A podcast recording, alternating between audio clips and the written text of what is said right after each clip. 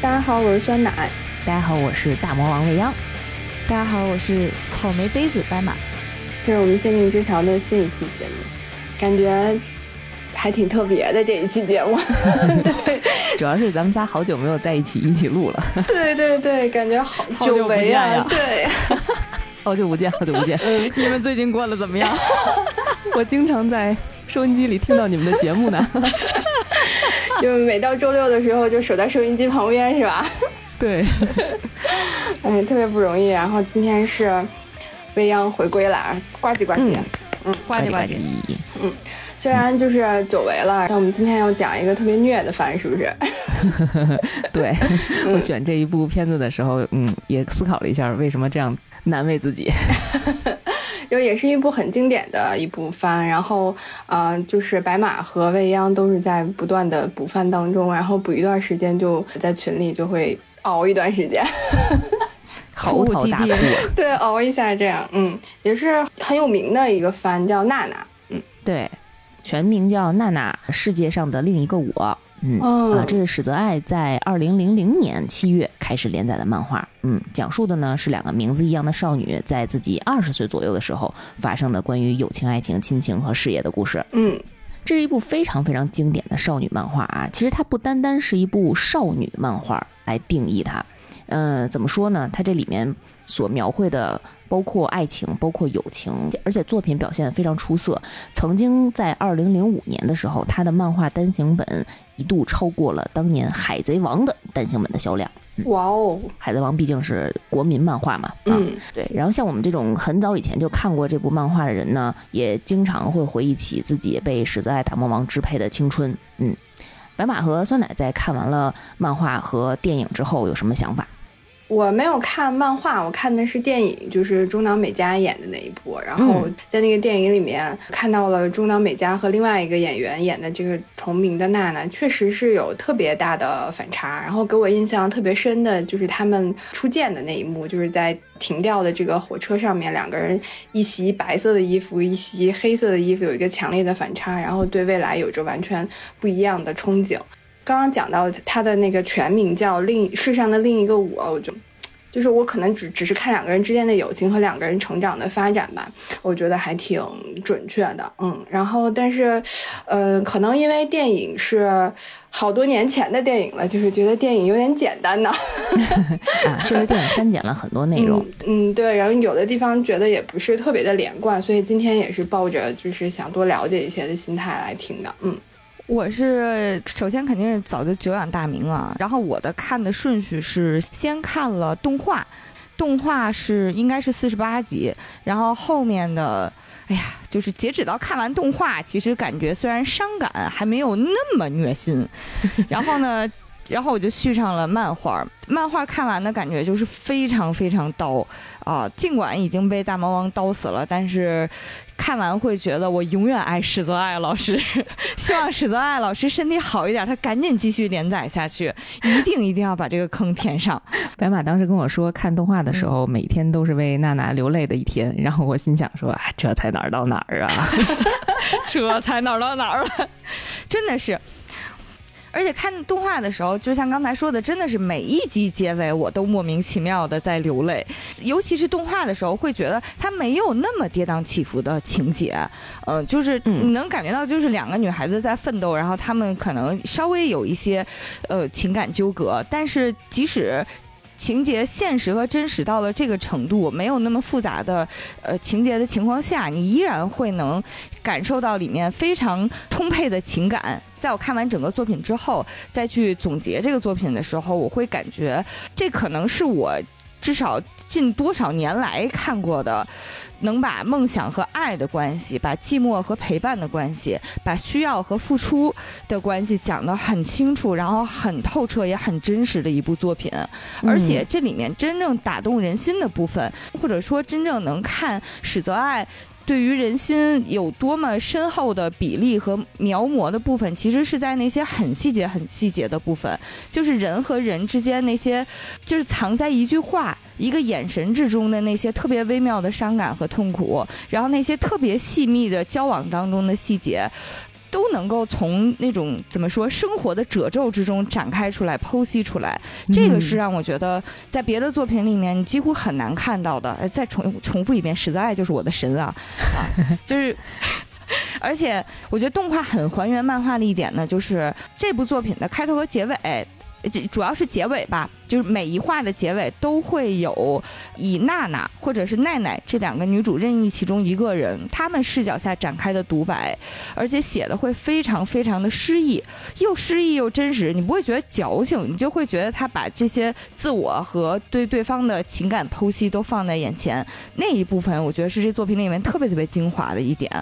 嗯嗯嗯，刚才白马提到了一个词，就是矫情啊。其实我在年少的时候看这部作品的时候，呃，我确实有点觉着矫情。可能是因为那会儿我热衷于看少年漫画，那种跌宕起伏，呃，就是拯救世界。我爸是谁谁谁，我是谁谁谁，我必须得拯救世界啊！可能热衷于那样的情节，然后就觉得这部片子里就没有那种超乎于现实的内容啊，都是非常非常细节的生活当中的小事儿。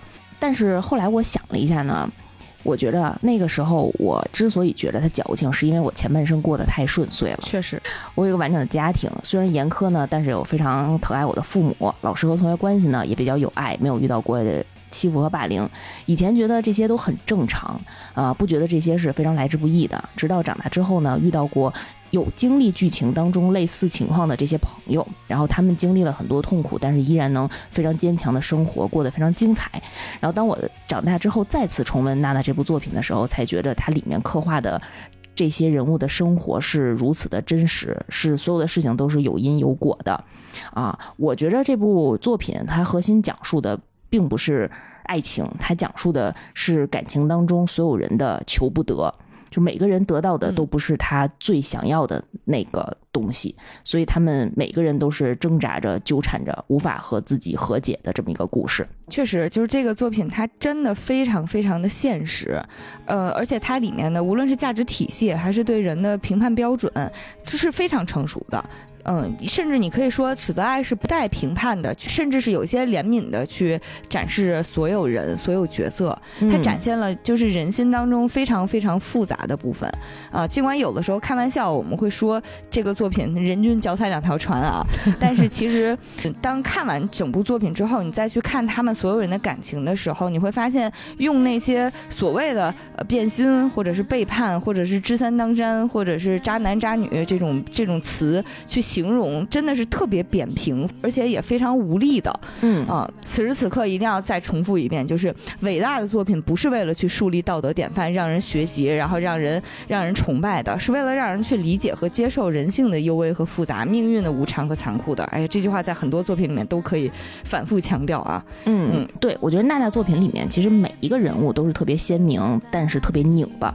就是他的外表和他的内心都是相反的啊，当然除了泰以外啊，除了我们的光头大哥啊，就是比如说有的人虽然他外表特别强硬，但是他其实特别脆弱，他不是那种金刚石的外表，他是那种竹板儿，敲一下就碎了。啊，但是有的人外表非常柔软，但是内心是非常坚韧的，就像水一样。而且他所有的画面和场景和他们人物的职业表现的都是那种特别热闹、特别光鲜亮丽。但是其实他们每个人内心都是非常孤独的，就是鲜明的对比特别强烈。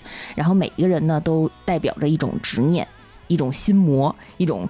担不起放不下，最终都是悲剧结尾的这样的描述。嗯，可能也是因为娜娜她在人性方面的这种探索真的是走的太深入，然后也非常的透彻，所以我注意到，就包括看漫画的评论区或者是弹幕区的时候，你真的能看到大段大段的文字评论、文字剖析，就是你能感觉到所有人都。就是大家看完这个作品之后，其实都会有很多的收获，很走心的去理解啊，我觉得这是非常非常出色，也是我们现在这个时代可能非常需要的作品，啊，因为不知道咋说，就是总感觉最，尤其是近几年，大家的对于人，对于呃文艺作品的。评判标准或者他道德要求会越来越高，啊，你会越来越看到去道德审判一个作品，什么，呃，贾宝玉是不是劈腿，林黛玉是不是那个太作，然后就是这种，我觉得这种倾向不太好，就是至少是，嗯，再把人性给扁平化，然后再把生活给扁平化。所以我会希望，就是像娜娜这样的作品越来越多，然后也越来越能够被大家所喜爱和了解。嗯嗯，如果大家。在青春的阶段看过娜娜的话，可能之后再看那些青春疼痛文学都不觉得那么疼了，因为这个青春疼痛漫画实在是太疼了，实在是太疼了。尽管没有什么复杂的什么堕胎呀、什么流产呀，然后还有什么上学被人打的要死呀之类的，但是依然好疼啊。嗯，呃，而且说到这个作品有多经典呢，就是它里面刻画的那些朋克、哥特元素，然后尤其是里面出现的西太后相关的单品，嗯，那时候绝对带货是一绝。就我身边我认识的朋友，就买那种小土星相关的，无论是项链、耳钉，就已经知道很多很多人了。别说这个西太后了，我在网易云去听娜娜的原声集，因为也会翻评论区看大家怎么写的嘛。发现评论区都是问那个娜娜抽的那个烟，谁要的话找我买。对对对，打火机啊，香烟啊，那个时候都非常流行。感觉跟我看的这个电影不是同一个作品呢。我觉得那部电影最值得一看的就是中岛美嘉和宫崎葵演的这两个人物了，就真的是太贴脸了，特别符合原著，是吗？嗯。再加上可能中岛美嘉又是歌手，然后他去演这个乐队的主唱，我觉得就特别特别的符合。嗯，那我们要来重温一下剧情吗？我也特别想知道，除了电影之外，到底有多疼。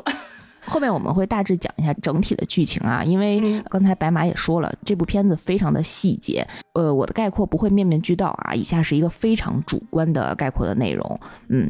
然后再加上呢，因为呃时间的缘故，可能这部作品里面的人物会有不同的翻译版本。然后我以最新的版本为主吧，就是巧的翻译之前是叫拓实，呃，跟大家澄澄清一下，就是这个是两个版本的翻译。史在最开始呢是想描绘两个女孩子的短篇内容，所以一开始娜娜和奈奈是分开的故事。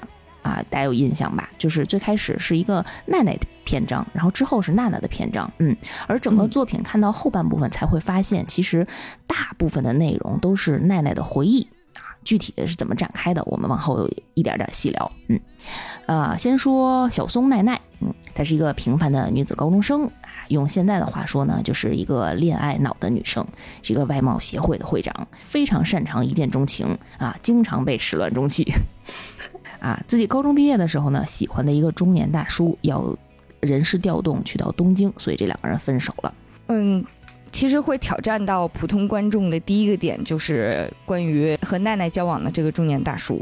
嗯，概括起来，虽然听起来只是。中年而已，但其实，在作品里面，他是一个已婚男人，然后和娜娜在一起，基本上大概就是一周开两次房，还是两周开一次房，没有什么其他的多余的交往了。然后两个人的分手也只是仅仅一个我要调走了这样非常粗暴而简单的分开，所以你甚至可以说这段感情是很很不伦的。嗯嗯。所以一开始呢，其实给奈奈的这个人设打下了一个基础啊，然后这个后面呢，我们再详细展开啊。她有个好闺蜜呢，叫纯子。奈奈有一次呢，无意当中遇到了纯子的初中同学张思。张思这个男生啊，人很好，也非常温柔体贴。奈奈因为之前的感情刚刚受过伤，所以其实一开始呢，并没有想找男朋友。奈奈一开始其实是有点茶的啊，她想找一个怎么说呢，能随时随地撒娇的一个备胎，相当于。但是没想到张思对她很好，嗯，她自己也嗯恋爱脑上脑了啊，这两个人就在一起。当时她这个好闺蜜纯子呢要去东京上美术大学，奈奈呢也不甘寂寞，也想去，但是自己没有考上。张思跟他们一起啊，都是报考的这个美术大学，张思也没有考上，但是她呢留在了东京，准备下一年再接再厉，再考一年。但是纯子和纯子的男朋友呢考上了美术大学，就是要去东京上学了，所以呢这三个人，张思、纯子和纯子的男友。都留在了东京，奈奈呢则继续留在他们之前的小镇完成自己的学业。又经历了一年的复读啊，张思成功考上了这个美术大学。当时作为女朋友的奈奈迫不及待的买了一张车票，要去东京追随张思。我记着看到这儿的时候，印象中张思对于奈奈这么哭嚓一下就来了，都是非常意外的。嗯，奈奈这个为爱奔赴，在前期表现的真是淋漓尽致了啊。反观这个作品另外一个女主角大崎娜娜，嗯，她是一个大美女啊，黑色中分短发，大眼睛，冷峻的外表，拒人于千里之外的这种性格。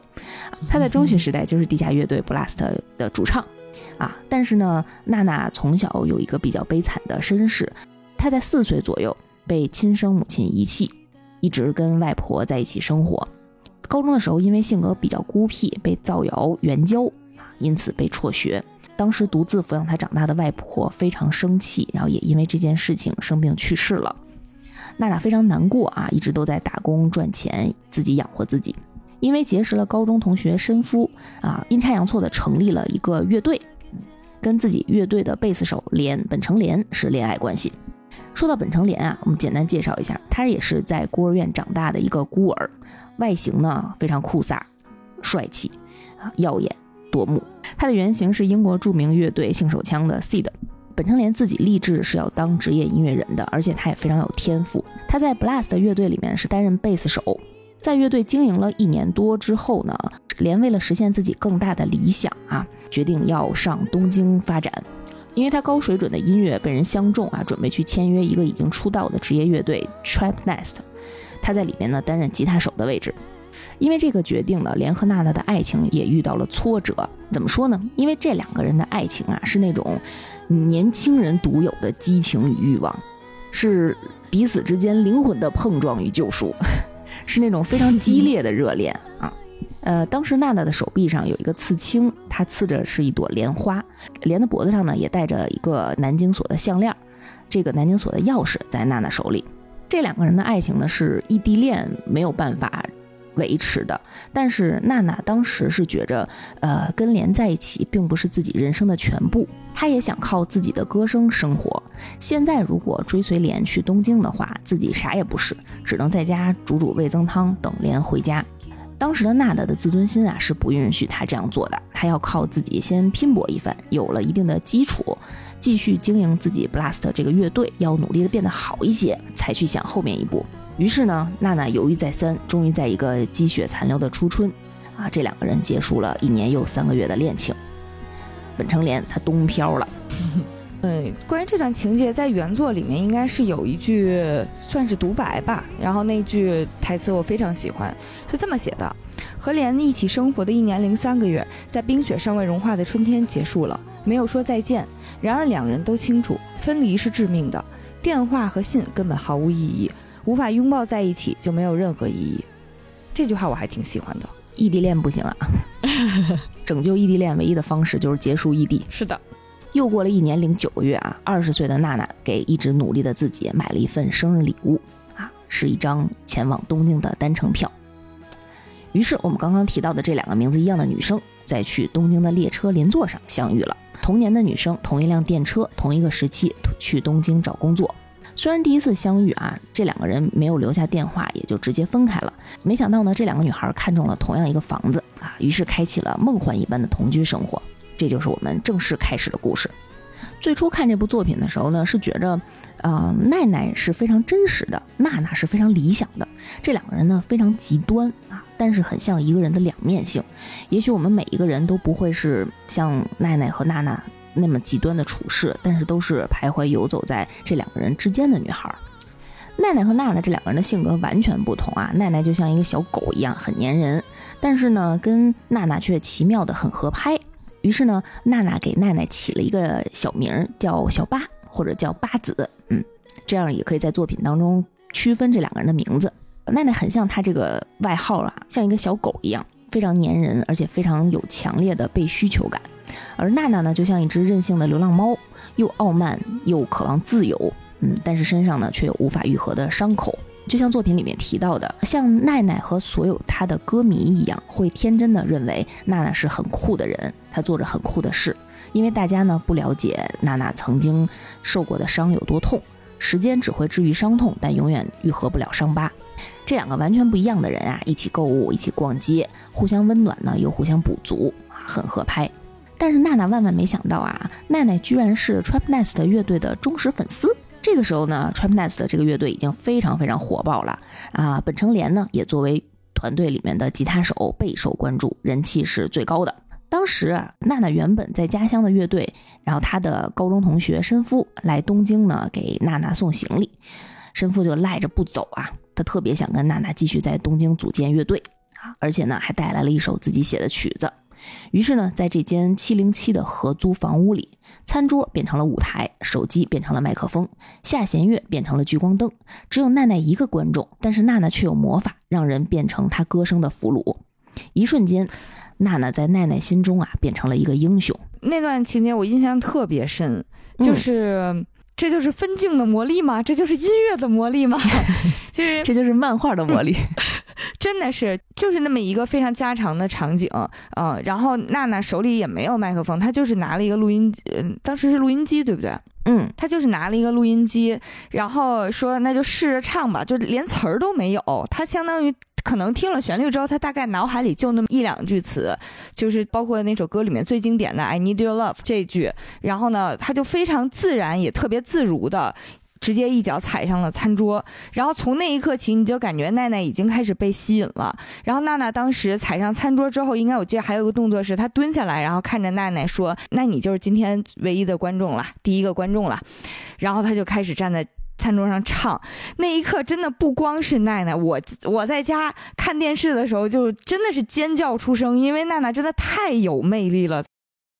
在那一幕里面，就一定是发光的。哎呀，这一幕当时看动画的时候，就现在想起来依然有那种怦然心动的感觉。嗯，看漫画的时候，其实也会被这段的分镜所吸引啊。那个时候就觉着啊，这就是爱情啊。嗯，后来呢，原本在乐队里担任鼓手的泰也来到了东京。他本身呢是来东京找律师相关的工作的，但是呢也回归到了娜娜身边，继续加入乐队担任鼓手。奈奈呢也想帮大家招募乐队的成员，她在路边捡到了美少年真一，捡到的，真的是捡到。嗯，真一十五岁，跟奈奈以母子相称啊，很温暖的一个 称呼啊。他自己最崇拜的贝斯手是莲，当时加入乐队的时候，娜娜让真一发誓一定要超过 Trap Nest 的莲，嗯，于是全员集结，娜娜的乐队重新组建。呃，后面为了分清这两个女孩的名字啊，呃，小松奈奈呢，我把她称为小八，嗯，也就是娜娜称呼她的方式。啊，小八的友情啊，这边有了巨大的惊喜，但是她的爱情呢，却出现了巨大的危机。当时男朋友张思，张思想要的其实是外表可爱、会撒娇啊、会惹惹人怜爱，但是能够经济独立、内心坚强、可以跟他共同成长的这么一种女孩儿。但是小八的心态。和一直以来的梦想都是那种依附型的小女人，她希望做全职主妇，希望做啊大男人背后温柔体贴、顾家的女人。于是，在有一次小八帮张思把房间打扫得一尘不染的时候，张思不但没有感激他，反而不能理解为什么小八能够一天待在家里不出去找工作。这就是他们分歧点的开始。不过也能理解啊，因为张思当时毕竟也是一个大学生，才刚刚二十岁，自己也是一个正在向上努力的阶段，可能并不能负担起两个人的生活。张思当时在打工的地方啊，遇到了一个名叫杏子的女生，每天上下班都能在一起啊，接触的时间就很长，然后也经常在一起聊天儿这个杏子呢，嗯，怎么讲？她非常能体谅张思的不容易啊。于是就出现了当时比较经典的桥段，比如说故意穿着高跟鞋追末班车，在对方要断绝关系的时候，抢先说出就算做朋友也不要和我断绝关系啊，等等。哎，于是呢，呃，顺理成章的，张思出轨了，奶奶跟他分手了。我当时看的时候，觉得在这段感情当中，小八和。性子区别真的是挺明显的啊，因为毕竟小八那会儿也自己也是个小，就是小孩子心态，然后也没有一个成熟的对于现实世界的认识和想法。然后呢，张思又处在一个非常压力大，然后本身张思也不是一个特别坚定的人，这个我觉得是最重要的前提。嗯，同样的呢，性子，嗯，一方面很明显比。奈奈要成熟，然后另一方面呢，她也很明显在感情方面是比奈奈还要更坚定和知道自己想要什么的啊，所以这段感情，哎呀，可以说输的毫无胜算。嗯，但是并没有萎靡很久的小巴呢，有一天收到了 Trap Nest 演唱会的门票，啊，他非常激动啊，决定带着娜娜一起前去。于是呢，娜娜在舞台下面跟莲对视了，两个人迅速和好。这段情节也是我看很多评论，大家都说非常非常喜欢，然后同样也是作品里面非常经典的桥段。一方面呢，你能感觉到两个女孩子之间特别特别坚定的羁绊，就是小八知道娜娜心里还是有莲的。你在那一刻感觉到小八的坚定和他的努力，就好像他要把自己全部对于幸福的期望都寄托在娜娜身上一样，就是你幸福，我就会很幸福的那种感觉。然后他在台下和娜娜手牵着手。一起向台上看的时候，他去看着娜娜的眼神，我觉得也是充满了爱的，充满了支持，就是那种真的能特别感觉到两个人之间，这两个女孩子之间的羁绊非常非常深刻，嗯，而且同样的那一刻呢，就是站在台下的娜娜和台上的莲之间，其实也是又有一眼又坠入宿命当中的那种深情，所以整个这个桥段真的让人印象非常深，哎。很唏嘘，就虽然这一年多两个人完全都没有联系，但是没想到，呃，再一次见面的时候，两个人瞬间就能确定彼此对彼此的感情，而且坚信对方还是爱着自己的。嗯，于是两个人迅速的顺理成章的和好了。娜娜呢，于是呢就叫了莲来家里玩儿，而且啊，她还做了一件什么事儿？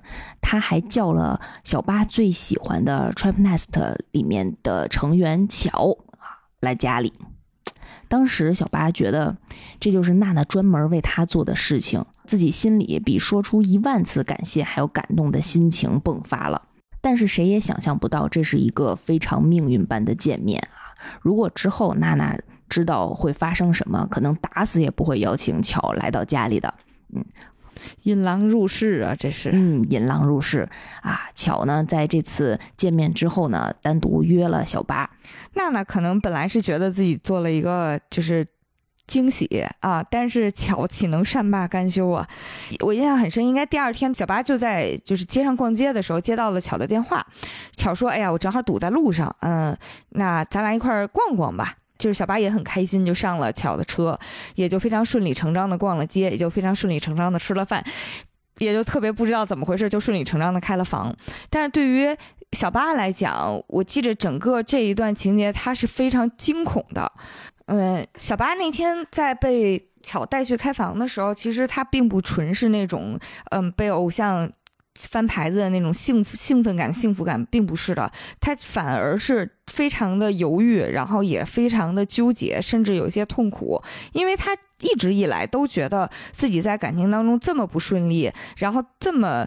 经常屡遭抛弃，经常遇到渣男，是不是自己的问题？然后是不是自己是个轻浮的女人？然后在感情当中不带眼不带脑，太恋爱脑这件事情才让自己变得如此不幸。他觉得和巧再一次开房一定会让自己重蹈命运的覆辙啊，一定会再次太陷入不幸。但是他依然还是在这种非常纠结的情绪当中去顺应了眼前这份不知道是幸运还是不幸的艳遇吧。当时小八的这份心情也是让我觉得作者好细腻啊，而且小八当时不太敢跟娜娜去说自己跟乔睡了的这件事情的，其实他是害怕娜娜鄙视他，啊，但是，嗯，娜娜虽然明面上表示对这种真诚真挚、热泪盈眶的感情不会鄙视的啊，我尊重你，那但是其实娜娜内心呢非常脆弱，她觉着自己心爱的事物都一而再、再而三的被 Trump Nest 抢走了，包括莲，包括奈奈，啊，包括小八。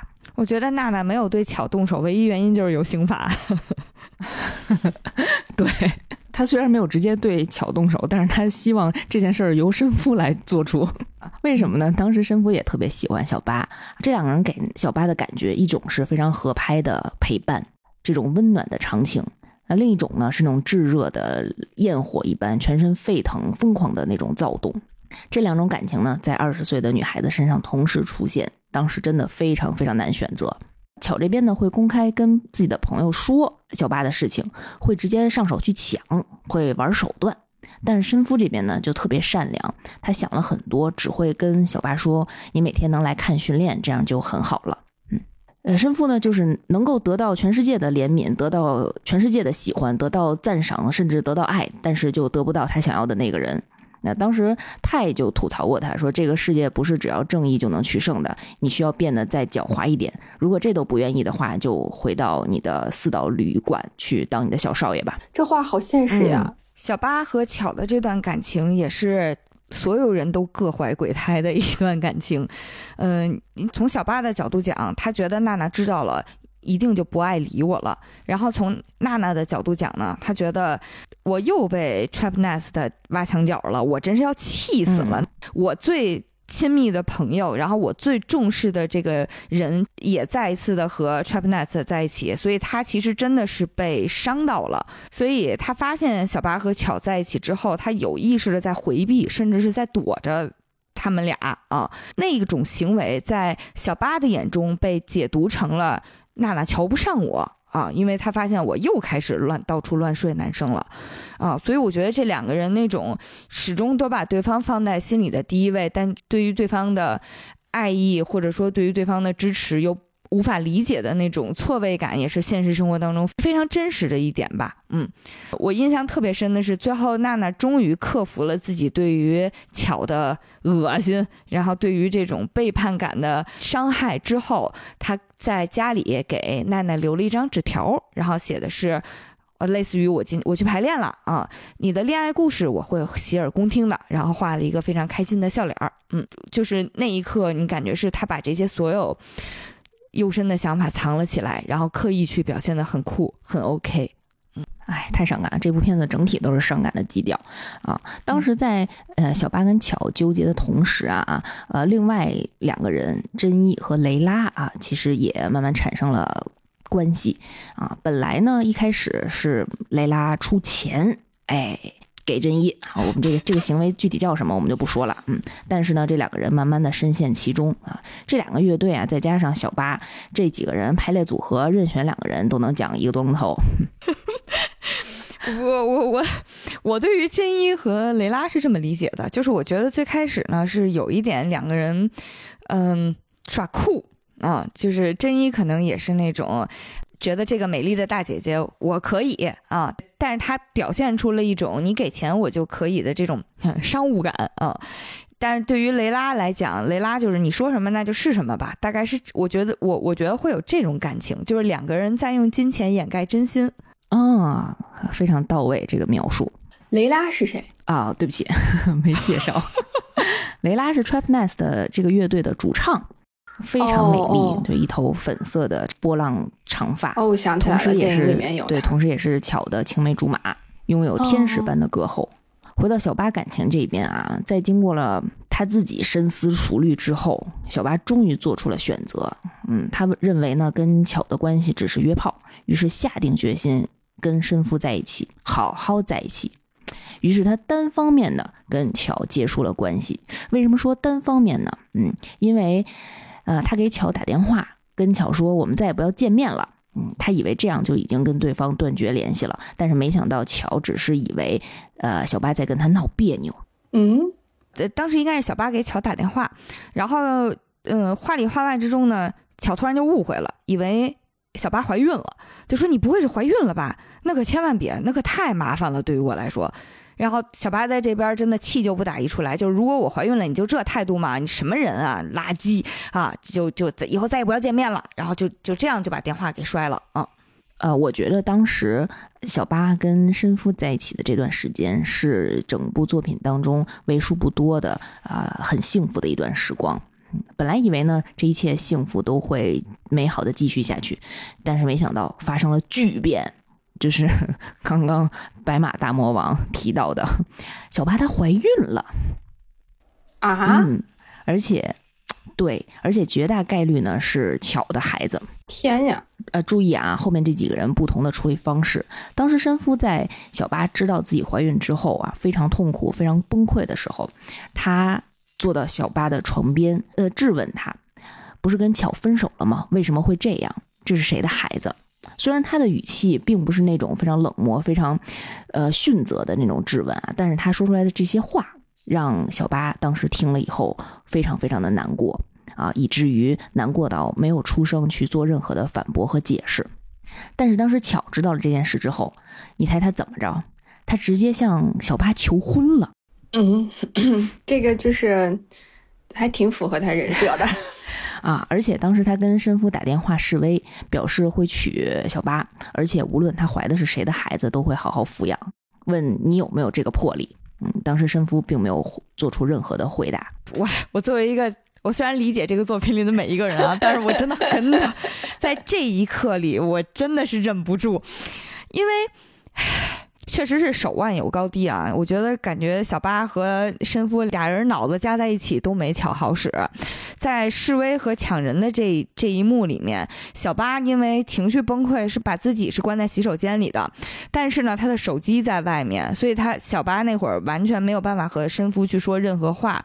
而巧是直接用小八的手机给申夫打电话，说的上述那所有的一切。所以从申夫的视角来看这件事情，也确实让人很痛苦。就。就是我深爱的人是隐形的，然后我的情敌一直在通过我深爱的人的手机来跟我去耀武扬威，就是我没有办法判断我爱的人的态度，这个其实也是一个还挺痛苦的点，而且包括后面他再去想要小八给他任何的解释和交代，小八已经不愿意再去说任何话了啊！我觉得这种信息上的不对等吧，其实也是两个人最终。没有办法在一起的一个很重要的原因，嗯嗯，不得不说，巧的手段比申夫和小八加起来得高出十八个段位吧。他是突然就想要这个孩子了吗？他是要想要这个孩子，但是这个突然吧就很难解释。嗯，因为因为之前不是还讲说，就是误以为怀孕觉得很麻烦，一定不能不能要，但是就这中间是隔了很长时间，对吧？我觉得他害怕担责任，就是第一个，他误会的时候他的那个反应和他就是现在知道真的怀孕了有小孩了，他想要小孩想结婚，我觉得那个行为是在他这个人身上出现同时出现是通的，但是我就很想知道他为什么突然就就这中间到底发生了什么，他对于这个孩子有这么大的兴趣和他突然就想要留下来，是他。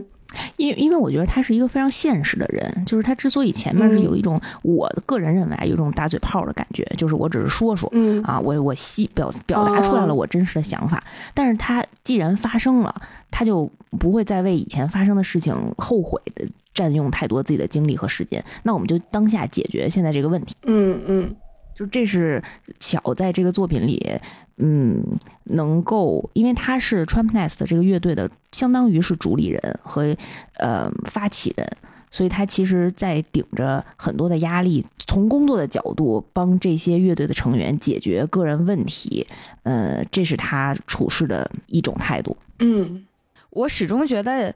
嗯，这个作品很多时候观众会下意识的觉得娜娜和奈奈这两个女，这个两个同名的女孩子，她们的价值有高低。因为有的时候你会看到有的评论说什么我想活成娜娜，但最后我发现活成了奈奈。我觉得并不是这样的，因为奈奈并不是一个大家随随便便就可以活成的样子，她是一个像刚才未央说的，看起来很软弱，然后也很脆弱的一个女生，但其实骨子里面很坚韧，而且她有一颗像钻。石一样的心，嗯，作品里面对他有一个评价是，他在情节当中最多一年换了三个男朋友，然后一直都纠结于各种烂男人之间，但是你在他身上依然能看到那种闪闪发光的相信爱，并且坚定不移的去付出爱，然后不仅是对于那些烂男人付出爱，他对于身边所有的朋友，而且是那些所有充满着缺陷，然后。犯一直在犯各种各样错误的朋友都非常的真诚，都非常非常的能够就是去奉献自己去照顾他人，这一点对于绝大部分人来讲都是很难的。我觉得我们大部分人对于身边的人都是会有判断，就是觉得哎这事儿他做的不好，我以后不跟他玩了。哎这事儿他活该，我不想安慰他。我觉得这个是我们这普通人的反应，但是奈奈并不会，他视为朋友的人，他就会豁出一切去照顾对方，甚至在对方不知道的情况下，他也在默默做这。件事情，这是一个特别特别难的事情，所以他他身边的这些所有的朋友，两个乐队里的人，你也不能说都视他为白月光吧，但是就是他在这两个乐队里的很多人心中都是非常非常非常重要的一个，不能说主心骨，但也是给给予他们安慰，然后给予他们温暖和治愈的这么一个特别的人啊，这个我觉得是无可取代。而且刚才我们只是说了，呃，巧和申夫对小八的态度，但是我们没有提到小八在知道这件事情之后，她作为一个前期那么依附于男人的这种小女人的形象，她她的表态是，她愿意成为一个单亲妈妈，也要把孩子留下来。嗯，对，我觉得，所以从这个行为上，你也能看出来，和人之间的那些羁绊，和人之间的那些爱意，可能是。奈奈这个小八这个角色很重要的，他的人生的目标和意义吧，啊，所以，嗯，说回来就是，我觉得这种人也会吸引巧的啊。但在最开始，可能乔只是玩玩的心态当中，他觉得没什么特别的。但是在中间，奈奈果断的把他给踹了，就是至少也是短暂的踹了之后，他可能会醒过味儿来，发现，哎，好像奈奈确实是一个很特别的人。然后也会在发现奈奈有了他的孩子之后，更觉得可以就坡下驴，然后正好把这个很特别的人变成我的家人。我觉得这个可能是他们两个人的感情能够步入婚姻这件这个阶段的一个原因。嗯，关于巧对于小八的这个感情，我觉得还是值得分析的啊。就是很多人说，呃，他确实是爱小八的，因为小八对于他来讲是一个非常好的妻子啊。但是对于巧来说，他心里永远排在第一位的肯定是工作，然后是雷拉，再其次，我觉着才是小八。在这儿也讲讲巧、申夫、小八三个人三角恋的事儿吧。像刚才说的，最早是巧和小八若即若离的恋情，让小八痛苦又难以割舍。随后呢，性情相近的申夫和小八又逐渐产生了感情，让小八内心充满了割裂。那部分剧情中，对于小八和申夫的描写都非常细腻动人，而且很精彩。因为小八的个性实在是太纠结，然后又。非常胆小，尤其在感情方面又比较懦弱，所以呢，他其实是在感知到申夫对他有感情之后会很纠结，然后呢，但是他俩的相处片段又很甜，嗯，尤其是这两个都不成熟的人，然后在嗯娜娜的操控之下吧，然后深夜一起去散步，相互陪伴着，在外面走的时候，两个人那种纠结的感觉其实是特别特别可爱的。当时小八会在各种纠结当中，突然之间大声说了一句“谢谢”，把申夫都惊到了。然后小八的点就是，我以为你再也不会跟我说话了，你能来，我真的很开心。其实申是不知道该怎么回应了啊。面对小八的这个道歉和自我剖白，申夫其实是很很蒙圈的，他也不知道该说什么。然后小八突然说了一句：“嗯，其实我是一个很坏的女人。”嗯，阿深一定是过度美化我了，不然绝对不会喜欢上我的。真的，你要是知道真实的我，一定会幻灭的。当时阿深就愣了，然后但是也很忧伤，他就说：“那干脆你就让我幻灭吧，我很欢迎呢。我不知道要如何才能放弃你啊。”然后面对这一句话，小八就崩溃了，投入了阿深的怀抱。虽然现在看起来是两个幼稚的年轻人，单纯的只是相互告白吧，但是看完整个故事之后，会觉得那一刻的申夫和小八真的是节奏同频，然后成长的阶段也是很很完美匹配上的，嗯，而且两个人也个性也很合拍，因为小八是一个满脑子胡思乱想的女孩子，甚至她在上一段感情当中成功的。用胡思乱想给自己塑造出了一个假想情敌性子，然后也在后续的感情生活当中应验了，嗯，然后申夫也是满脑子胡说八道，然后经常给自己脑补奇怪剧情的人。而且小八跟申夫在一起的时候也是非常坦白的，比如说他会哭着跟申夫讲起来自己的真实想法，说其实我不想让任何人知道我和巧之间的事情，这样好像我就能若无其事的去做阿申的女朋友。这种狡猾的想法，我想了很多，是不是让你的幻想很破灭？当时阿申就愣了，说不，我很高兴，我还是没有办法把你抢过来，我不想把你变成坏女人。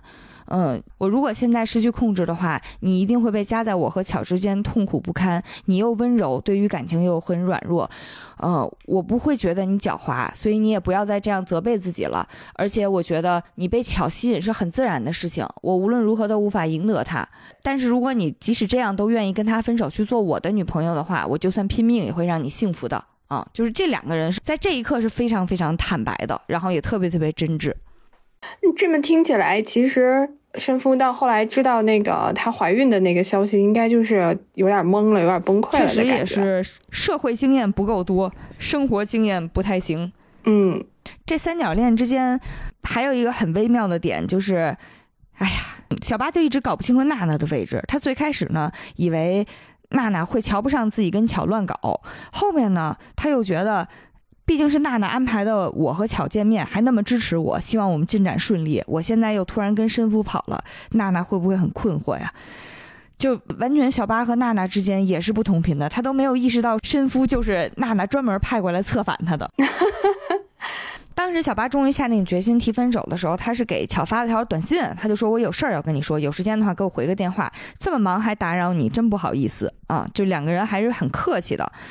当时巧跟他打电话的时候，两个人先扯了半天的闲篇儿，然后小八始终不敢说出来真相，结果。小嗯，因为小八的犹豫，巧就开始瞎猜。他瞎猜的第一个反应就是：难道你是怀上了吗？小八赶紧否认说：不是呀。巧是这么说的啊，不是呀，那太好了，吓死我了。虽然我看上去是这个样子，但其实还是挺脆弱的，最受不了这种麻烦事儿了。这可真让人是火大呀！这可真让人火大呀！所以小八当时第一句话、第一反应虽然还是对不起，但是紧跟着脑子就炸了，说什么麻烦事儿，一般会这么说吗？真是不负责任呀！然后醒过味儿来之后，瞬间就急眼了，就说不用再联系，以后也不要再来了，就这么简单粗暴的分了手。然后巧都没有反应过来，巧只是意识到啊，好像是生气了呀。所以巧这就是算算是睡粉吗？巧何止是睡粉呀！然后小八这边挂了电话之后的心态也特别真实，他的第一反应是乔也没有给我再回电话，结果就这么轻而易举的就就分手了吗？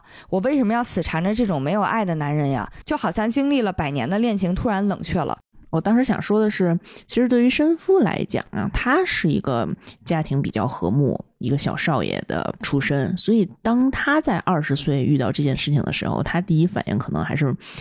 错愕的，嗯，他不像社会经验非常丰富的乔，能够马上搬出来婚姻这个大招他还停留在就是想跟小姑娘甜甜蜜蜜享受恋爱的这个阶段，但是没有没有想到自己身上会要承担和背负这么沉重的东西，所以他在这一瞬间，他可能不能做出来像乔这种成熟的反馈啊，非常有情可原，我觉得，嗯，也很惨。对，所以对于申夫来讲，他非常崩溃的点在于，他得知到这个消息的时候，他内心已经非常非常明确，就是这一不是我的孩子。当时巧呢也是比较积极主动的去推进这个跟小八的关系啊，主动去见了小八的家人，还买了钻戒，买了各种礼物。而申夫这边呢，也是决定放弃小八，放弃这段感情了，而且还因为这件事儿啊，跟娜娜大吵了一架。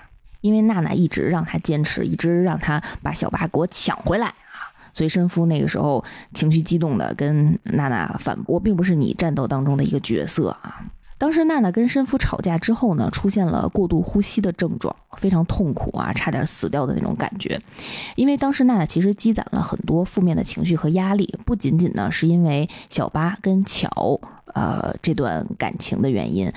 啊，不仅呢是因为他无意当中打碎了他和小八一样的这个草莓玻璃杯啊，还因为更关键的，他跟莲之间的感情啊出现了一些问题。其实他们的感情一直都有很严重的问题啊，只不过现在慢慢浮出水面了啊。当时呃有一个情节是莲在跟雷拉聊天的时候，他聊到泰可以为了乐队牺牲自己作为律师这样的梦想。但是莲呢，觉着自己已经不能为娜娜牺牲这么多了，在他心里，他觉得音乐和乐队可能要比自己的爱情更重要。而反观娜娜这边也扪心自问过，就感觉跟莲在一起没有那么合二为一、融为一体的感觉了。就是虽然双方对于彼此的感情都没有变，但是他们的生活、他们的人生发生了很多的变化，就是这两个人的包袱都太重了。就是我觉得这两个人的感情是那种非常激烈的冲撞。对于莲和娜娜双方来讲，对方都是不灵不灵的那种发光体。但是呢，他们两个人在感情当中很缺乏的是作为恋人的那种细水长流的陪伴和照顾。这两个人甚至连生病的时候都不舍得让对方知道，就不愿意展现自己脆弱的一面在自己的爱人面前。这个偶像包袱实在是太严重了。就这两个人。确实非常像恋人啊，但是完全不像家人。就是他们俩的爱情不会再往前走过一步。所以当时对于娜娜来讲，她身边陪着她的泰，对自己来说才是更为依恋的那个人。嗯，还有一个更重要的原因，我想后面说到的时候再讲。然后连这边呢，自己其实也，哎呀，越来越陷入了一个深渊。他在海外录制唱片的时候啊，呃，有一次不小心在浴缸里睡着了，啊，跟他同行的呃团队当中的雷拉啊，看进到他的房间，看到他烟盒里面有一些不应该出现的东西，于是呢就把这个东西从抽水马桶中冲下去了。我们看过整个作品的人。读者都知道啊，呃，其实他冲下去的是某些药品，嗯，对。当时那个时候呢，雷拉也已经知道莲是在靠这些成瘾性的药物支撑自己的创作和自己的音乐了。莲为什么要用这个药啊？我们在这儿插播分析一下他的心境。嗯，最初本城莲他是抛弃了自己的爱人，抛弃了自己的朋友。相当于牺牲了爱情和友情，上了东京去投身音乐事业。但是呢，无论是 Trampnest 乐队的老板，还是巧对莲来讲呢，都没有发自内心的这种信任。嗯，都没有把他当做自己人，没有去用真心对待。这一点其实莲也能感觉到啊，他感觉到自己也只不过是，呃，乐队的成员之一，是公司赚钱的工具啊，并不是他们真心以待的朋友啊。而他自己的梦想呢，是呃音乐，他的事业也是这个乐队啊。但是他的梦想，像那刚才我们所说的，他的梦想暂时辜负了他。他又没有办法回到自己的朋友和爱人身边，所以他自己非常的纠结。而且我们从后面的内容当中发现啊，把这种成瘾性药物给连的人，就是他们这个乐队的老板啊，就是通过这种药物来控制团队的成员。娜娜这边的 Black Stone 的乐队呢，在东京也逐渐发展起来了，收获了越来越多的粉丝啊。但是呢，娜娜和本城莲的感情被狗仔发现了。当时娜娜的心态呢，就是，嗯，我自己的黑暗过去啊，你们这些狗仔呢随便编造啊，但是我光明的未来蓝图将由我一手描绘，所以并未没有被呃狗仔队说他的这种援交的背景啊，然后说他呃跟莲有不清不楚的这种关系啊，没有被这些消息所打败。就我虽然没看过这部分剧情啊，嗯，电影里面没有涉及到，但其实。我看电影的时候，我就感觉娜娜和莲很相似的一点，就是他们对自己的事业都是很看重的，然后基本上就是两个人都会为了事业放弃很多，所以从两个人内心对事业、对爱情或者对彼此的这个排序上来讲，他们两个人的之间的嗯矛盾或者是症结，就其实是很难解开的，因为双方都不可能做让步或者做妥协，至少在。对彼此的事业的这种坚持上是不可能的，嗯，对，其实这两个人内心也非常像，所以在当时一心也想要投奔事业的娜娜，跟经纪公司商量，在狗仔炒作之后，顺势而为，直接发行了 Black Stone 的 CD，取得了很好的成绩。在之后啊，有一次啊，Black Stone 这个乐队和 Trap Nest 两个乐队一起参加了一个综艺。这次综艺的录制，这两组人马在节目的间歇可真没少干事儿啊！一方面，泰和莲两个人进行了一次深入的沟通，当时啊，泰就勒令莲赶紧戒掉这个药物。当时作为一个整部片子里面最为理智，然后最为所有人着想、最博爱的这个人物，这个泰啊，他作为两个队伍的粘合剂吧，嗯，跟莲说了一句非常经典的台词，是娜娜需要的二氧化碳只有你能给到。我刚开始非常不理解这句话，后来我才明白，原来二氧化碳是指呼吸可以给到的二氧化碳。怎么说呢？他这个他这句话说的非常诗意，其实就是希望连亲他就可以了。其实从亲吻这个角度是可以传递二氧化碳的啊。反正当时他也跟莲说到，如果你不能好好的守护娜娜的话，我就可动手了啊，也是为了刺激一下莲吧。另一边呢，呃，之前我们提到的真一和雷拉也在某辆车上进行了秘密的约会啊。而在这个节目录制的间歇呢，莲和娜娜也终于再次见面了。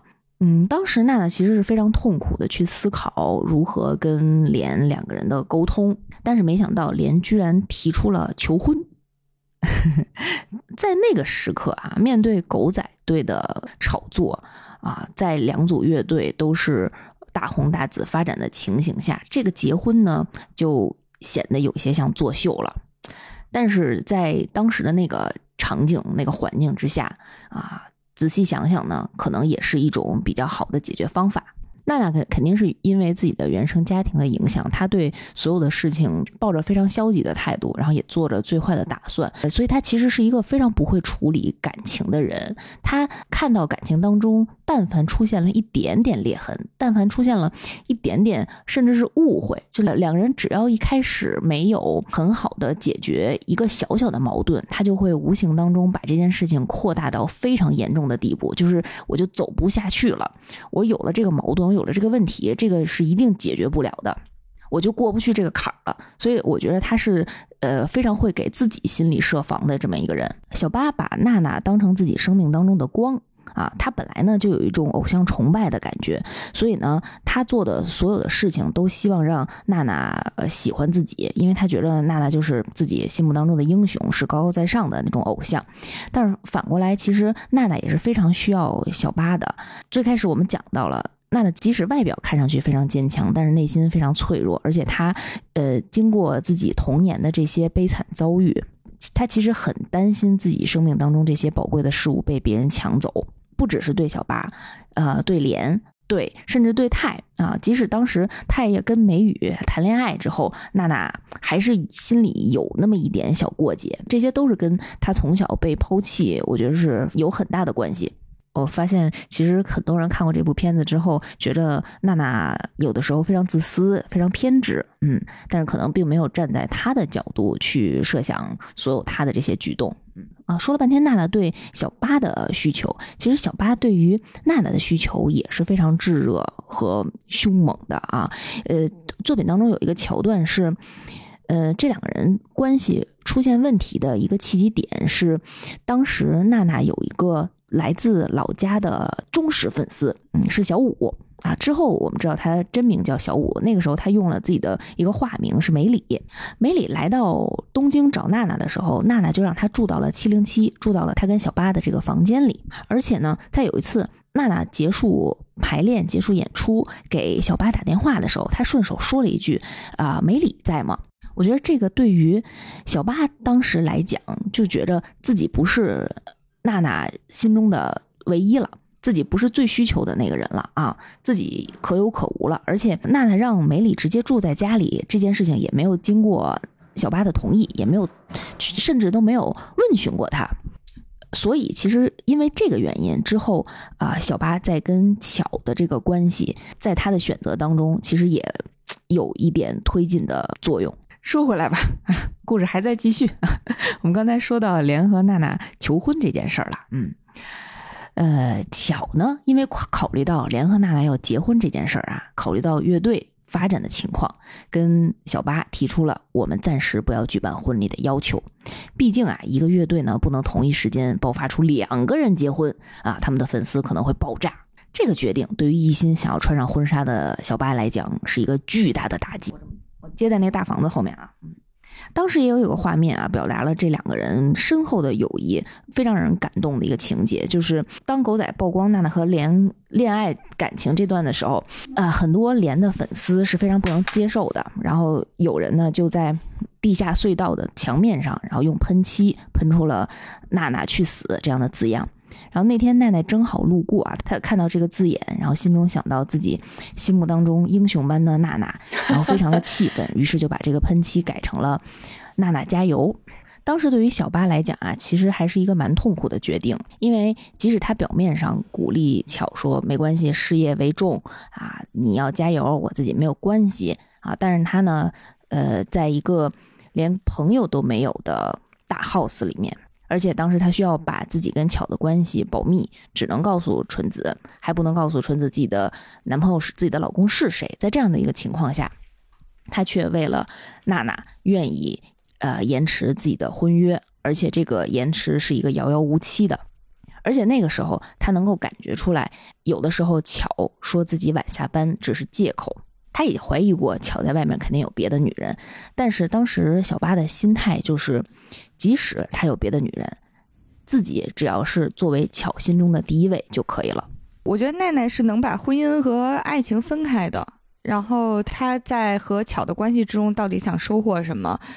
那个时候的奈奈已经比就是可能没有想的那么清楚，但是已经基本上妥协了。嗯，我们不在这儿做任何评判啊，我们只能说，呃，小八在对待自己的感情生活想得很清楚。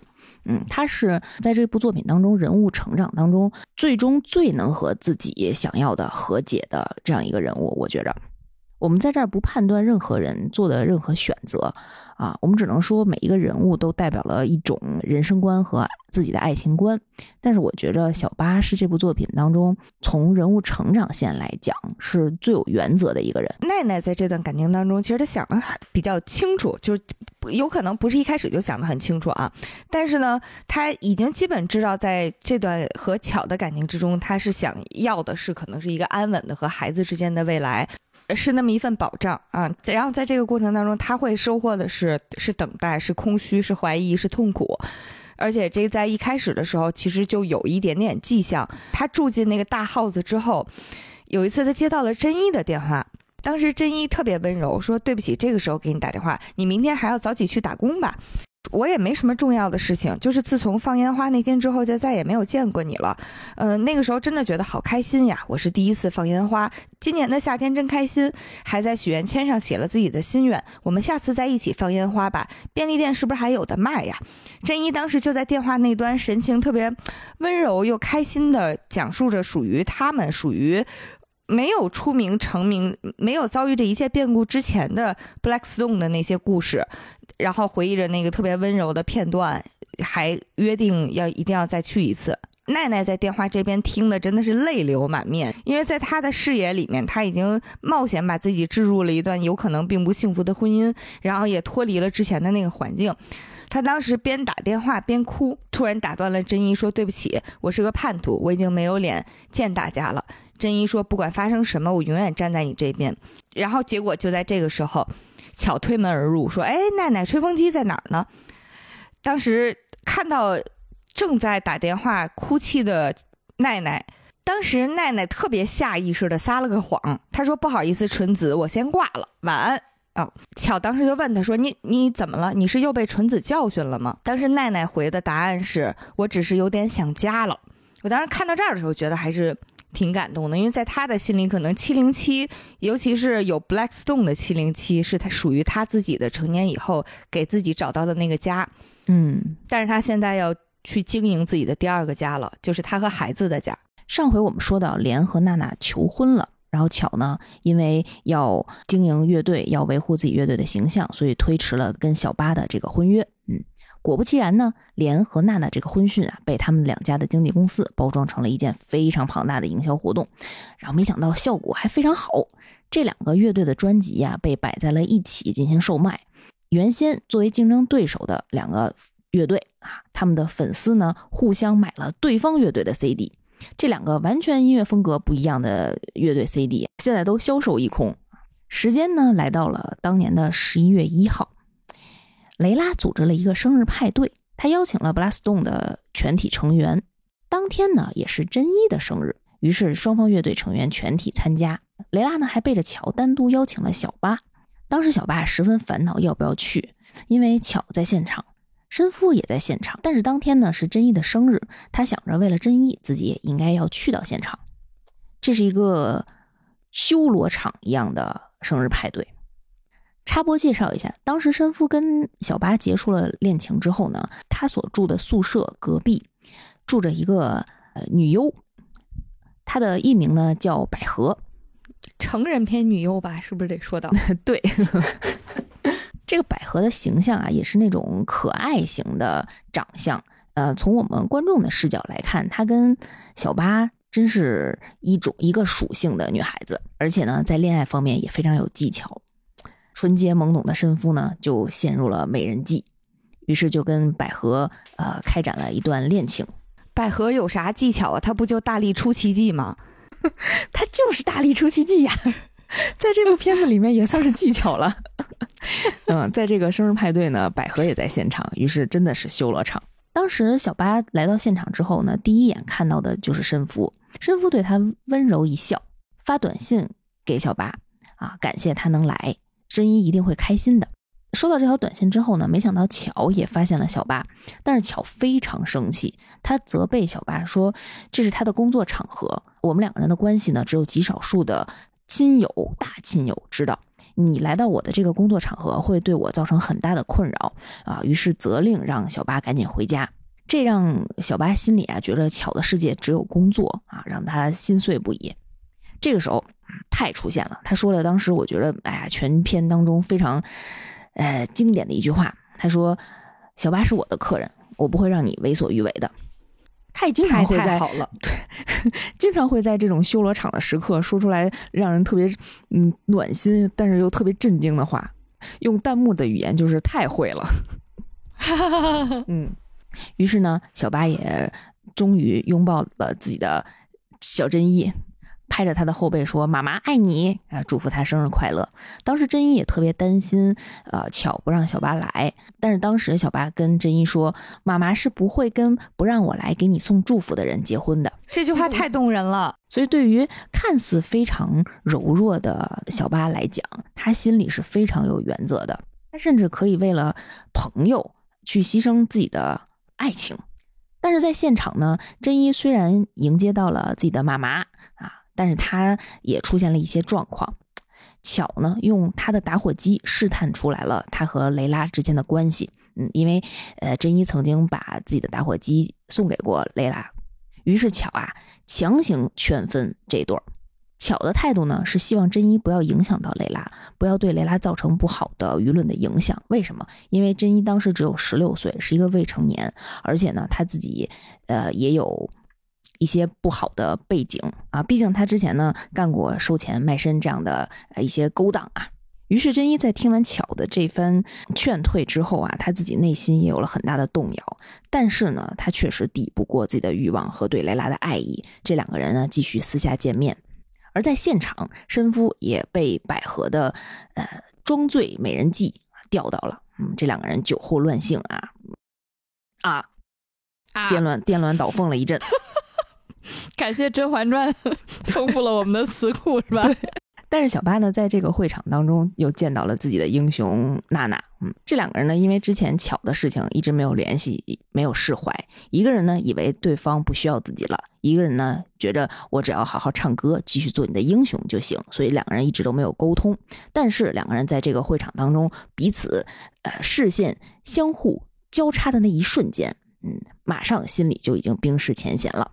很多感情是不需要靠言语去解释的。那一晚上，小八也跟娜娜睡在了一起，两个人呢又像最开始一样啊，感情恢复到了原点。而且小八呢也终于有机会跟申夫进行了一番交谈，他去试图解释当初为什么选择了巧。小八那个时候也终于明白过来，自己当时选择巧的原因，是因为自己在最慌张、最束手无策的时候，只有巧是温柔的对待的自己。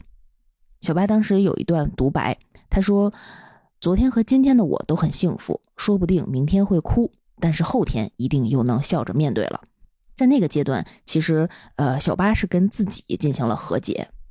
后面的故事情节啊，真的是像过山车一样跌宕起伏了。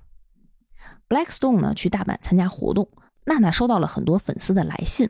她留意到啊，有一封来信的署名是写的是上原美里这个名字。看过作品的读者朋友都知道啊，这个大阪的妹子其实就是娜娜同母异父的妹妹。当年她妈妈抛弃了娜娜，和别的人重新组建的家庭生的这个孩子，没想到是自己的忠实粉丝。而在 Trump Nest 乐队的雷拉。当时被繁重的创作压力和一直以来的舆论关注压得喘不过气儿。作为她的好闺蜜莲，当时啊驾着车带着雷拉去海边散心。莲当时跟雷拉也其实说了很多心里话啊，她希望娜娜放弃音乐，因为她爱娜娜爱的要死，她爱到甚至想杀了娜娜。但有点吓人，这 真的很吓人，非常偏执啊。但是有这种想法的莲，觉得自己真的也很差劲。连当时其实也跟雷拉剖白了自己和娜娜之间的感情，就是那种爱到一切都可以抛弃，甚至是生命。连之前跟娜娜单独相处的时候，曾经两个人也会是那种爱到极致，说我真的会把你杀掉。然后当时娜娜就看着他的眼睛说：“那你就把我杀掉吧。”然后当时两个人就。颠鸾倒凤了起来啊！对，主要是两个人玩的都特别狠啊，就是窒息 play，两个狠人的爱情，嗯，就是他们玩玩朋克的都是搞这种的，是吧？嗯，所以当时就是尽管看起来只像情绪调情一般的话啊，但其实反折射在两个人内心深处的，确实是，呃，羁绊深刻到生死都解脱不开的这种感情。嗯，当时的莲其实内心也是非常的低落的。于是雷拉呢就安慰性的拍了拍他的后背，结果啊这一幕呢就被狗仔拍了下来，角度很微妙，就像是一个借位的拥抱。最不干人事的呢是这帮狗仔呢，居然把这套照片洗出来，放在一个礼盒里，当做新婚礼物寄给了娜娜。真是看出殡的不嫌殡大呀！嗯，我当时特别清楚的记得那个画面，就是娜娜在打开盒子的一瞬间，啊，什么话都说不出来，直接流泪啊，以及在旁边正在陪伴她的泰一把捂住了娜娜的眼睛，低声骂了一句：“开什么玩笑，无法原谅。”当时的八卦杂志啊要刊登这些照片，怎么办呢？这对于两个乐队都是致命的打击啊！当时巧，哎，不得不说，哎，还是社会经验比较丰富，他用。独家报道自己的婚讯，和这个八卦杂志做出了交易。解释一下，就是他要出卖自己的婚讯，让这个八卦杂志首发报道自己的婚讯，以此来交换让八卦杂志压下来，不去报道雷拉和莲的这个照片。但是他的这个操作并没有告诉任何人，也没有把这个目的的真相告诉小八，所以很多读者当时都为小八抱不平。也有一部分人觉着巧确实是真爱工作，他选择公开他和小八是一个双赢的做法。对于巧来讲呢，这是一个顺水推舟的事儿，就是一方面既保住了自己乐队的名声，一方面呢又满足了在他心里啊，一方面又满足了小八想要结婚的这个诉求。嗯，就是他们粉圈里对于对于巧结婚是可以接受的，是吧？毕竟小八是圈外圈外人。可能就会好一点，这肯定是比，呃，爆出来自己乐队的主唱和吉他手私下有私情这件事情要好得多。嗯，就而且从人气来讲，连确实比巧人气要旺一些。嗯嗯，还是有咖位区别呀。但相当于他是从新闻上得知自己要结婚了。这事儿对于奈奈来讲倒是没有太大伤害。我我还记着他们那天去筹备拍摄这张新闻照片，就是因为也要给狗仔曝光一些物料嘛。他们还是精心 选了一条路，然后奈奈还精心给自己做了个造型，然后还走了好几遍啊，希望能把自己拍的美一点儿啊。其实真正上报的时候是把他的眼睛给遮住的，就是不会曝光素人隐私嘛。嗯嗯。巧回家跟小八说的解释的缘由，也是说啊，我们的关系呢被别人发现了，所以顺势呢我们就结婚吧。所以并没有把自己跟八卦杂志做的这个交易告诉小八。这之后呢，雷拉也开始反思自己的行为啊，担心嗯别再出事儿毁了 Trump Nest 啊，于是呢跟真一说暂时我们不要见面了。刚才我们提到小八也并不知道巧做了这个交易，他非常开心的跟娜娜分享自己要结婚的这个喜讯。娜娜当时也没有联想到是巧做了一些动作啊，所以她也恭喜了小八。而娜娜呢，也跟莲聊起了狗仔拍到的这套照片。莲也向娜娜解释，当时雷拉穿了高跟鞋，她在雪地差点滑倒，她只不过呢是想扶她一把。嗯，毕竟不能让我们的乐队失去主唱啊。当时娜娜听到了这个解释，她其实并没有接受，她并不想听莲做出任何解释，她并不是。去怀疑莲不爱自己了，他当时非常崩溃的说出来了，一直以来他心中所想要说的话就是不要给除了我以外的女人写歌啊。在说出这句话的时候，其实娜娜是相当于把嗯作为音乐人的自己，然后以及作为爱人的对方其实是混淆了。嗯，他认为既然两个人是，既然我们是爱人的话，你背叛了我的梦想，我的事业，你也就是背叛了我们的爱情。嗯，我觉得其实是有这，对于娜娜来讲，一直她跳不开的是这一层。娜娜扪心自问啊，她觉得自己就是无法珍视莲所珍视的那些东西。嗯，她觉得他们两个人的感情出现了很大的裂痕，就是无法实现对方愿望的这种痛苦，以及自己的愿望无法被。对方实现的这种寂寞，这样的两个人在一起是不可能幸福的。娜娜只不过是五分钟给自己找一个无法相爱在一起的理由而已。但是这个就是我刚才一直想说，他们两个关系产生裂痕最重要的原因，就是这两个人都想把事业和爱情两手抓，两手都要硬，但是没有一个人愿意为对方舍弃自己作为爱人或者作为事业的那一部分。怎么说？因为莲想让娜娜在家相夫教子，娜娜也想让莲作为自己的唯一，只给自己写歌。那他俩做一个组合就可以啊？他俩以前就是一个组合的呀，然后莲跑路了呀，就是再重组一个组合呀。因为现在两个人的乐队发展的都比较好了，尤其是莲这边，他不是能轻易的单飞，然后再跟娜娜组合。再让市场重新接受，这是一个很现实的问题。当时娜娜其实是非常崩溃的啊，因为连在另一个乐队为雷拉写曲子，小巴跟巧结婚，甚至连身边一直陪伴自己的泰都跟梅雨恋爱了，这些都是既定的事实。娜娜呢，为了这些既定的事实，自己纠结，自己心里过意不去。她是不希望其他人偏离她自己预想的一个轨道啊，甚至是很自私的一种想法。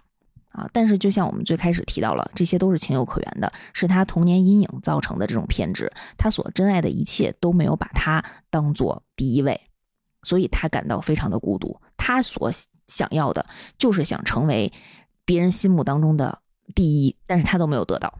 在这之后呢，娜娜其实非常努力的在突破自己啊，像刚才白马提到的，娜娜她买了个手机。啊，他逐渐敞开心扉，啊，也意识到了自己很少去关心小八和巧的生活，反思了自己，决定让助理给自己买一个手机，主以后主动联系大家。好不容易，娜娜又敞开心扉向前走了一步。不做人的八卦编辑部呢，又继续对娜娜下手了。啊，他们去到娜娜的老家进行调查，查出了她生母抛弃她的悲惨过去，要做成独家的爆料。但这件事呢，因为小巴和大家的陪伴，娜娜并没有受到什么影响。Blackstone 呢也发展的越来越好了，拿下了当年的最佳新人奖，还上了红白歌会，这跟现实有很强的联动啊！马上呢，乐队就要开始全国巡演了，这是娜娜非常非常期待的一件事情。她非常想站在广阔的舞台上，跟自己的歌迷唱歌。他不想做那些经纪公司给他设定的什么演戏呀、采访啊这些事儿。他就想唱歌，而且莲呢，当时也从英国录音回来了，和娜娜同居生活在一起，他们的日常还是挺温馨的啊。娜娜觉得一切都在往好的地方发展，唯一有小插曲的就是团队里的真一啊，那个美少年真一经常迟到，精神呢也不大好啊，也经常没有什么食欲，大家呢都在鞭策他，就觉得可能年纪轻轻吧，嗯，还呃还没有经得起这么大的压力啊。直到第一场公演当天早上。大家谁也联系不上真一，都开始着急了。没想到真一居然被警察抓走了。怎么抓走的呢？是被扫黄啦？嗯，真的你都想不到。哎呀，真一这段我们其实之后有机会再展开吧。确实因为时间原因，那真一也是有非常悲惨的过去啊。就是真一是一直都没有得到家庭的关爱，所以他在很小的时候呢，呃，内心也是比较叛逆的。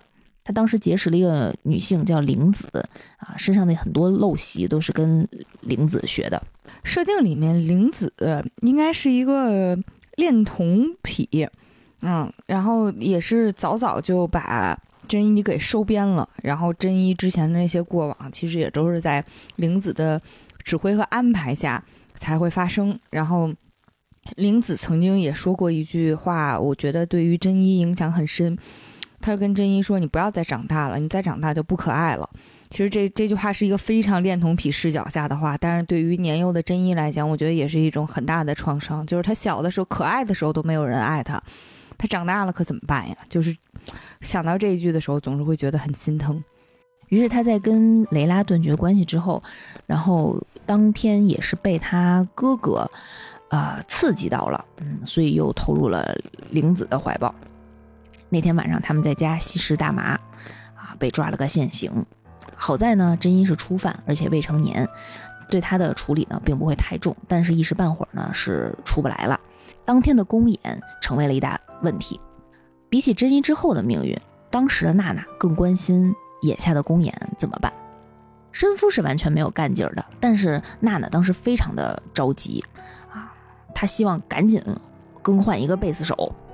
不知道谁提了一句可以给莲打电话啊，于是她觉得这个这个选择真是太棒了，她马上打电话给莲，请求他补位，请求他帮忙。但是莲拒绝了，莲拒绝的理由有这么几点。连说，如果真一因为这点小事儿就被抛弃。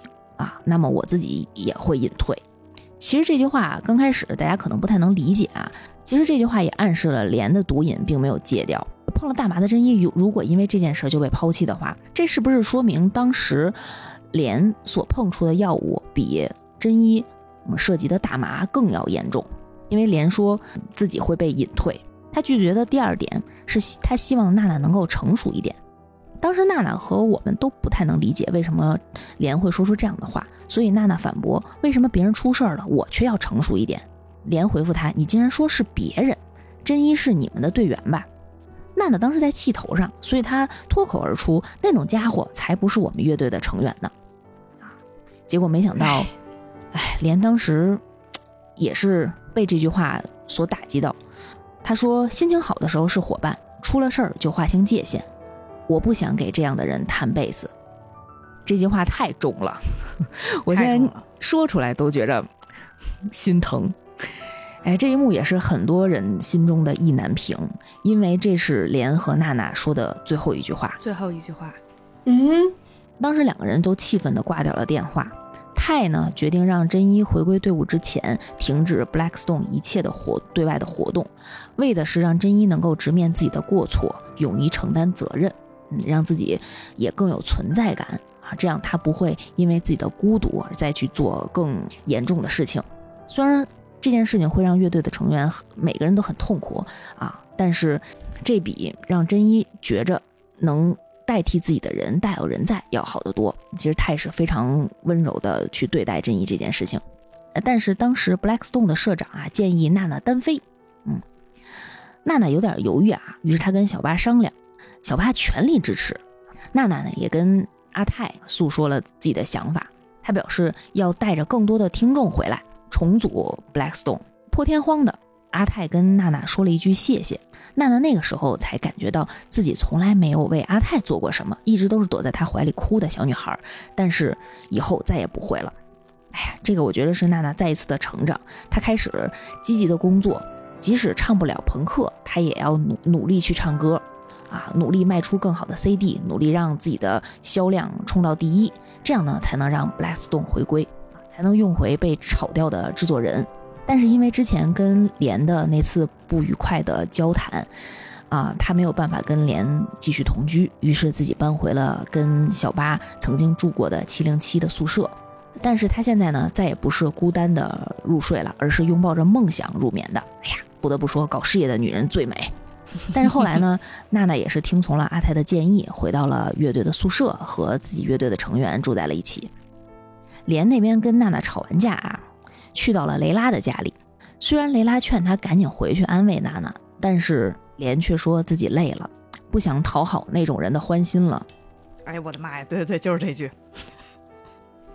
哎呀，自己说出来都生气，你知道吗？就就连说的这两句话，真的是让人非常上头。嗯。啊，于是这两个人谁也没有联系谁，感情的裂缝越来越大。巧当时认识到，呃，雷拉是真心的喜欢真一啊，不知道呢是为了让雷拉好好的工作振奋起来，还是怎样啊？他就一直想安排雷拉和真一再见一面。在巧跟雷拉去讲述自己这个安排的时候，两个人不断的在沟通的拉扯当中，雷拉再一次的迸发出了对巧的爱恋。即使巧问雷拉说：“你愿意成为我众多情妇之一也行吗？”雷拉还是说愿意。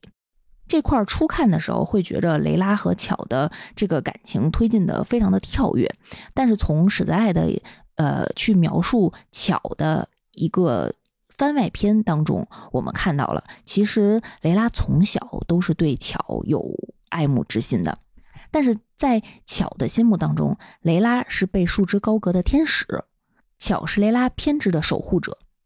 雷拉对于巧来讲呢，是那种高洁纯净、不能被玷污、神话般的那种天使。巧为了让雷拉的歌声能够传向全世界，他才做的乐队。这两个人小的时候羁绊实在是太深了。深到设定里面应该是雷拉从小，呃，作为一个在外国出生的人，然后他从小在日本生活的时候，其实很难融入大家，是巧一直在守护着他。然后呢，同样的，他也非常的依赖巧，然后什么都愿意跟他说。雷拉的个性当中有一些天然呆的感觉，就是他。只要能唱歌，什么事情都可以。然后他什么事情也除了唱歌以外的什么事情都不在意。他小的时候呢，和乔以那种兄妹般，就因为两个人都是小孩子，以小孩子的方式去相处。但是随着年岁渐长，他不明白为什么自己不能再亲吻乔，然后他也不能理解为什么要和乔保持距离。乔当时跟他解释说：“我有女朋友了。”那雷拉说：“为什么我不能当你女朋友？”呃，乔只是拒绝了他。但是其实，在巧自己的内心世界和视野里面，当时给的描述是这样的：说，就算是想到用我带有欲望的体液沾染他，我都觉得很恶心。所以在他视野里面，对两个人的感情其实是不希望出现那种世俗的男女之情呢。其实，Trap Nest 这个乐队的名字直译啊，拆开来讲，就是充满陷阱的鸟巢。一旦陷入，就无法凭借自己的力量挣脱。这也是史德爱在漫画当中的一则独白啊。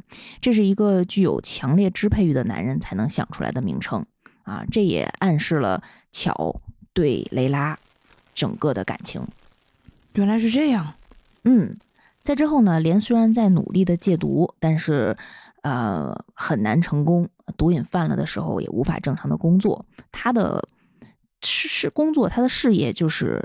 弹吉他，但是他毒瘾上来的时候，他的手是完全在抖的，他根本就没有办法控制自己，所以呢，他也越陷越深，没有抵抗住毒瘾，又去找社长要了药物。巧非常生气啊，也去揍了社长，也去怒斥他为什么还要给莲这样的东西。我觉得那是巧作为一个在这里面最理性、最圆滑，然后最社会的这么一个人，最。暴露本色的一刻吧，就是为了连的事情去暴揍了一顿社长。嗯，连呢也不想拖累乐队，于是提出退出乐队。乔肯定不同意啊，所以让他先休息啊，咱们把毒戒了啊，之后再好好工作。但是连的脑内一直徘徊着娜娜说的那句“不要给别的女人写歌”。他说他很想去见娜娜。其实我觉着，虽然没有写出来，但是莲的内心真正想要退队的心声。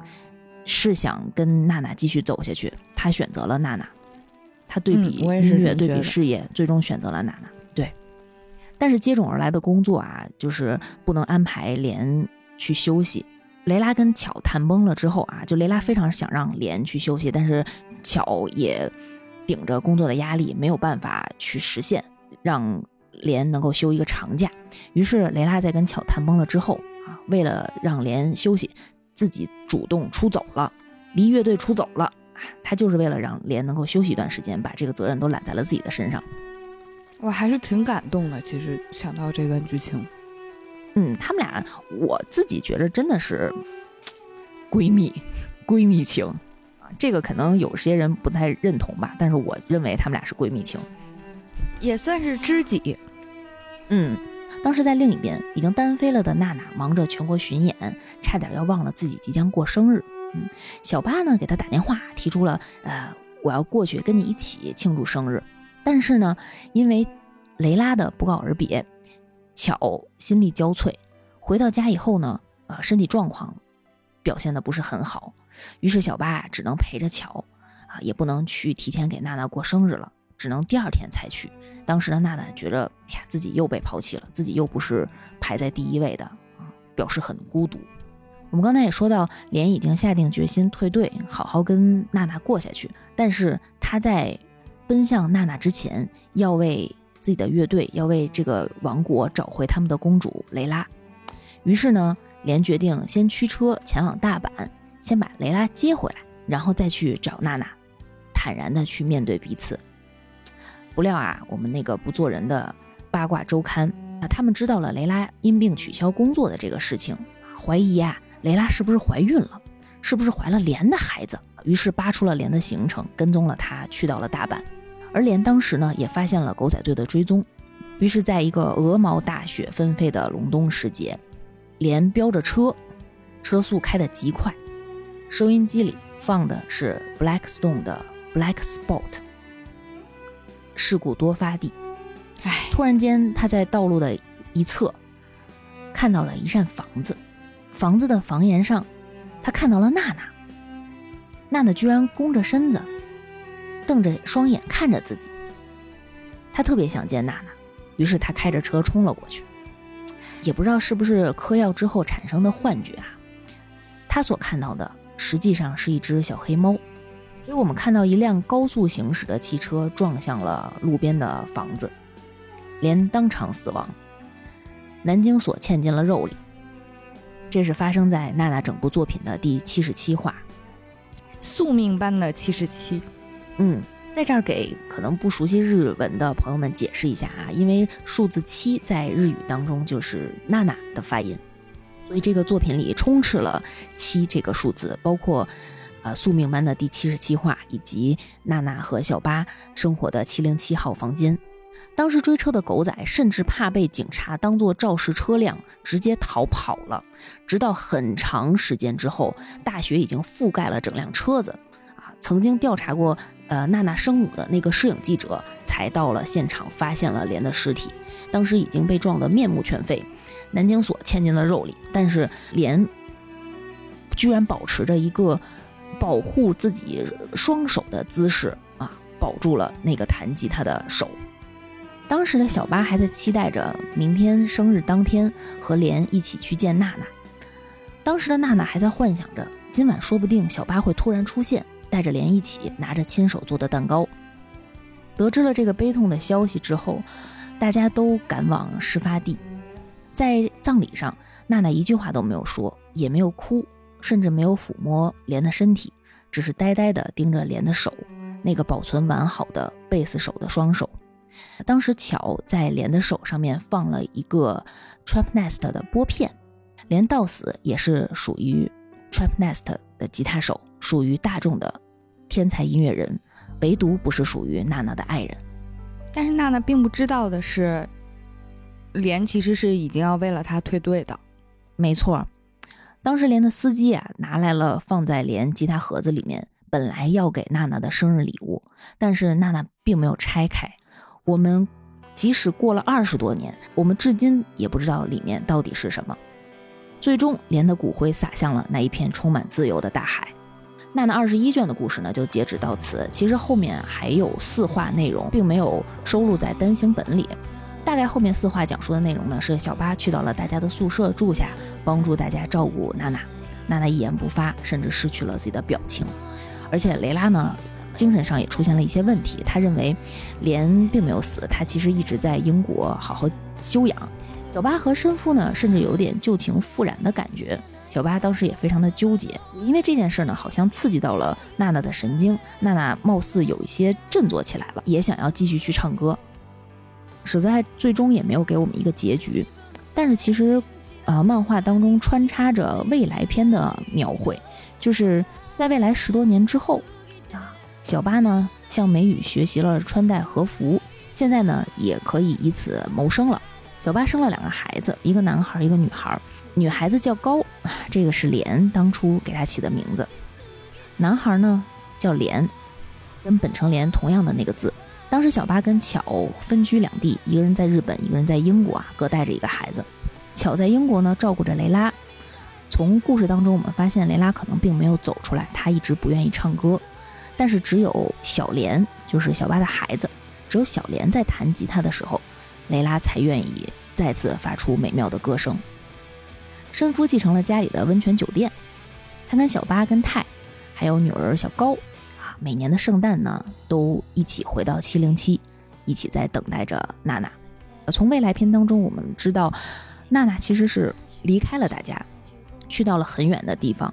小八也一直坚信娜娜一定会回来，啊，一定会在不经意的那一个瞬间，自己打开七零七的房门，看到了啊继续唱歌的娜娜，所以他内心认定娜娜会回来，娜娜永远也不会认输。我之前看到一段话，基本上可以概括我对这个作品结局的期待啊。他是这么讲的：他说，对我来说，最完美的结局，也是最光彩照人的结局，就是在这部名为《娜娜》的漫画里，有两个名为娜娜的女孩子重逢相拥。最后的结局不交代也无所谓，我只是想要看到相拥的这一幕而已。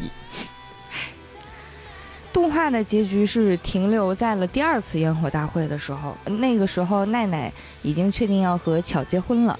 嗯，然后申夫为了能让奈奈顺利的和，呃，Blackstone 的其他人在烟火大会上见面，他一个人没有去，他就一个人在悲伤的待在七零七。嗯，然后看完烟火大会的那一天，经纪人特别开心的接上了所有的人，然后非常兴奋的问：“哎，烟火大会是不是很好看呀？你们玩的开心吗？”然后他也，但是他发现车里所有人都非常忧伤的看着窗外。嗯，然后这个时候进的是奈奈的独白，她说：“娜娜比任何人都要期望，却又无法挽回的那个夏天，现在就在这里。我会一直等待，十年也好，二十年也好，五十年也好。”这部作品其实充斥着大量的对于感情的细节描写啊，虽然听我们从头到尾的讲述一遍，但是有很多很多值得大家反复品味的细节，希望呃大家有机会有时间一定要自己去好好看一下。而且像我们节目中间提到的这部作品里面啊，每两个人的关系拿出来都是有一定的讨论的价值的，所以我们之后有机会再就不同人物他在自己感情当中的选择，再跟大家单独分享吧。今天也算是给大家完整的回顾了一下娜娜本身的故事，请其他娜娜的粉丝在评论区和我们一起哭一哭。嗯，我们先去哭一哭啊，我们再想想 接下来怎么跟大家聊。喜欢我们节目的朋友们，一定要记得给我们关注、点赞、订阅，也欢迎加入我们的微信群，跟我们一起讨论。对于娜娜这部作品大家有什么希望交流的也欢迎在评论区给我们留言。那我们下期再见。嗯我们下期再见。